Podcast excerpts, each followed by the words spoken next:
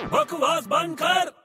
क्या क्या हो गया भाई? क्या कर रहा है?